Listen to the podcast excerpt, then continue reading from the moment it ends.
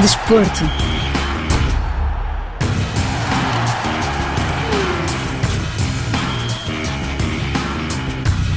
O Campeonato Angolano de Futebol, o Girabola, prossegue apesar dos atrasos do início da temporada e da presença de clubes nas competições africanas que acabaram por adiar vários jogos. Neste fim de semana ficou encerrada a nona jornada com os últimos três jogos. O Sagrada Esperança derrotou o Sporting de Cabina por 5 a 1. O 1 de agosto empatou a uma bola frente ao Williette de Benguela e o Petro de Luanda venceu por 4 a 1 o Interclube. Na tabela classificativa, com jogos adiados e outros antecipados, o Cabo Corp lidera com 21 pontos em 9 encontros disputados. No segundo lugar está o Desportivo da Lunda Sul, com 16 pontos, em 7 partidas. E na terceira posição encontramos o Petro de Luanda, com 14 pontos, em apenas 6 encontros realizados.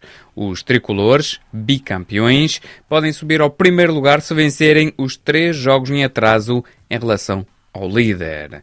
Em entrevista exclusiva à RFI, Tiago Azulão, avançado brasileiro do Petro de Luanda, fez um balanço da primeira parte da temporada e também evocou o livro que ele publicou há poucas semanas. Essa época é uma época muito diferente. Iniciamos muito tarde as competições. Nosso campeonato demorou muito para ter o início e isso condicionou um pouco a nossa preparação, principalmente para a Liga dos Campeões. Iniciamos a época já praticamente jogando a Liga dos Campeões e conseguimos a qualificação, né?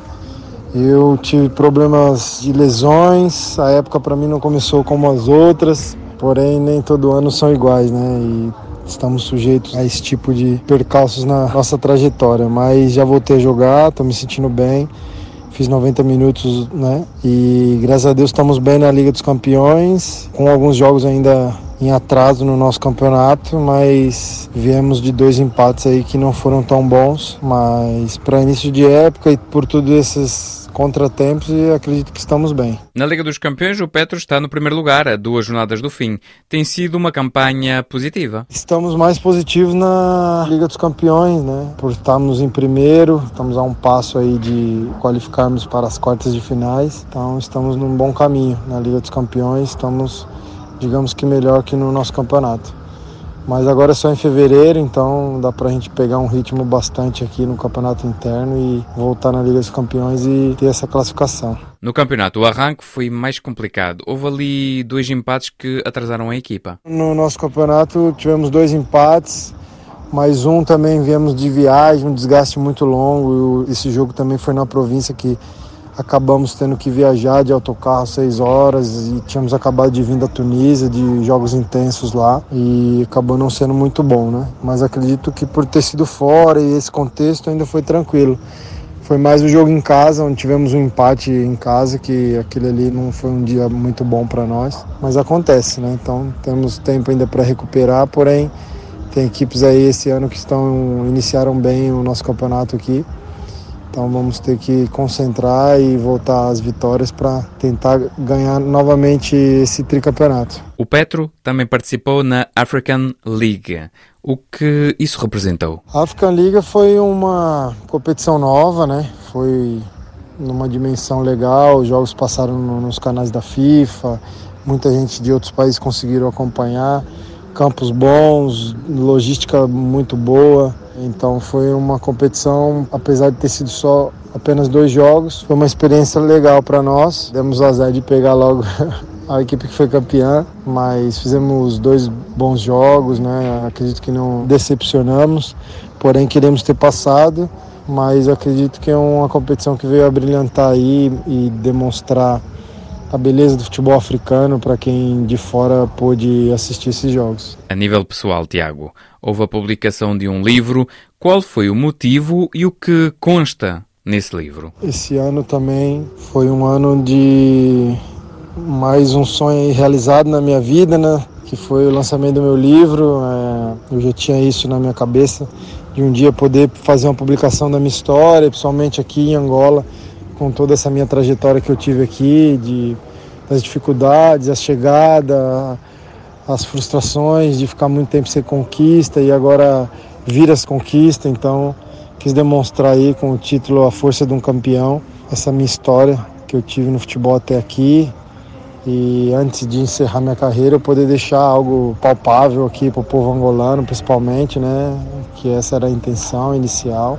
E para os jovens poderem entender a minha forma de pensar, tudo que eu trilhei na minha carreira e as dificuldades que tive para conquistar esse sucesso, né? Principalmente aqui. Então, foi esse o intuito e o livro foi lançado, fizemos um lançamento legal, foi bem recebido pelo pessoal e agora deixar, né? É um legado que vou deixar aqui em Angola, principalmente para os jovens poderem se inspirar, se espelhar também, para poderem conquistar os sonhos deles, né?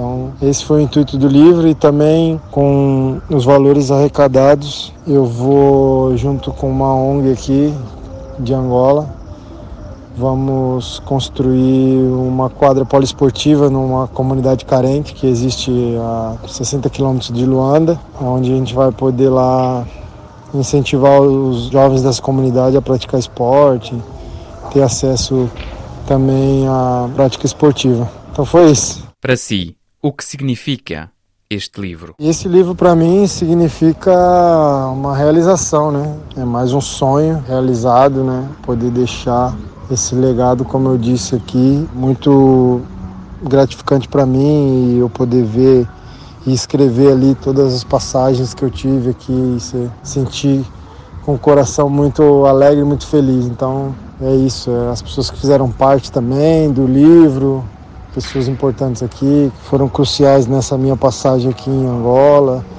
no Brasil também, principalmente minha mãe, meu pai, puderam falar ali, então foi, foi muito legal e meu sentimento é de realização. Estamos a poucos dias das festas de fim de ano. O seu livro seria uma boa prenda e como uma pessoa o pode comprar? Sim, o livro seria uma boa prenda.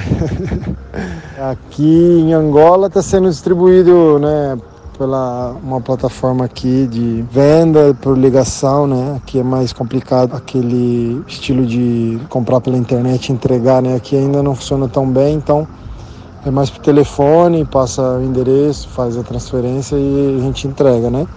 E alguns eu também entrego, porque aqui Luanda também é pequeno, algumas pessoas pegaram comigo, também vendemos bastante. Agora para fora ainda estamos estudando algumas estratégias, tem um pessoal de Portugal que pediu, e para o Brasil também terei que levar alguns, então a gente está vendo ainda como a gente vai fazer para poder levar para outros lugares, né? Mas nesse início a venda está sendo apenas aqui. Tiago, qual seria a mensagem que gostaria de deixar antes do fim do ano e antes de abrir o próximo de 2024. Para os leitores, pessoas que acompanham, desejo um Feliz Natal, que possam passar bem junto das suas famílias, né? Deixar o rancor de lado, deixar as mágoas de lado, carregar apenas sentimentos bons, que é isso que nos faz ser diferentes, né? Existem muitas pessoas más no mundo, então que a gente possa ser bons com os nossos, ser bons com os próximos a nós para que possamos ser abençoados né, por Deus e que tenham um, um ótimo virada de ano e que 2024 seja um ano abençoado também para todos. Esse é o meu desejo. Era Tiago Azulão, avançado brasileiro do Petro de Luanda, que já representou os turcos do Gazisheir Gaziantep, os malaios do Johor, os cipriotas do Olympiacos Nicosia e vários clubes brasileiros, entre eles o São Paulo e o Fortaleza. Recorde-se que A Força de um Campeão, livro de Tiago Azulão, foi publicado em Angola. A décima jornada realiza-se no próximo fim de semana. O Petro de Luanda desloca-se ao terreno do Sporting de Cabinda, 14 e penúltimo, com 5 pontos em 8 partidas. O Cabos Corp já jogou e empatou sem golos frente à União de Malange num jogo antecipado, bem como o segundo classificado, o Desportivo da Lunda Sul, que venceu por 2 a 0 na deslocação ao terreno do Interclube. Os tricolores podem terminar o ano na segunda posição caso vençam o Sporting de Cabinda. De referir ainda que o Sagrada Esperança ocupa o quarto lugar com 13 pontos em 6 jogos, que o 1 de agosto está na sétima posição, com 10 pontos em 8 partidas, e que o Interclube ocupa o 13 lugar, com 6 pontos em 10 encontros realizados. Chegamos assim ao fim deste Magazine de Esporto. Até breve. Give me the lights, give me the hate, give me the pressure. Know where to run, know where to hide, pain is pleasure. I hear the wolves calling my name, no surrender. Here only the strong survive. Don't need a sign, nothing divine's gonna save me. I'm a machine, building a dream is what shaped me. Breaking the door, waging a war, no escaping. Watch me as I touch the sky. The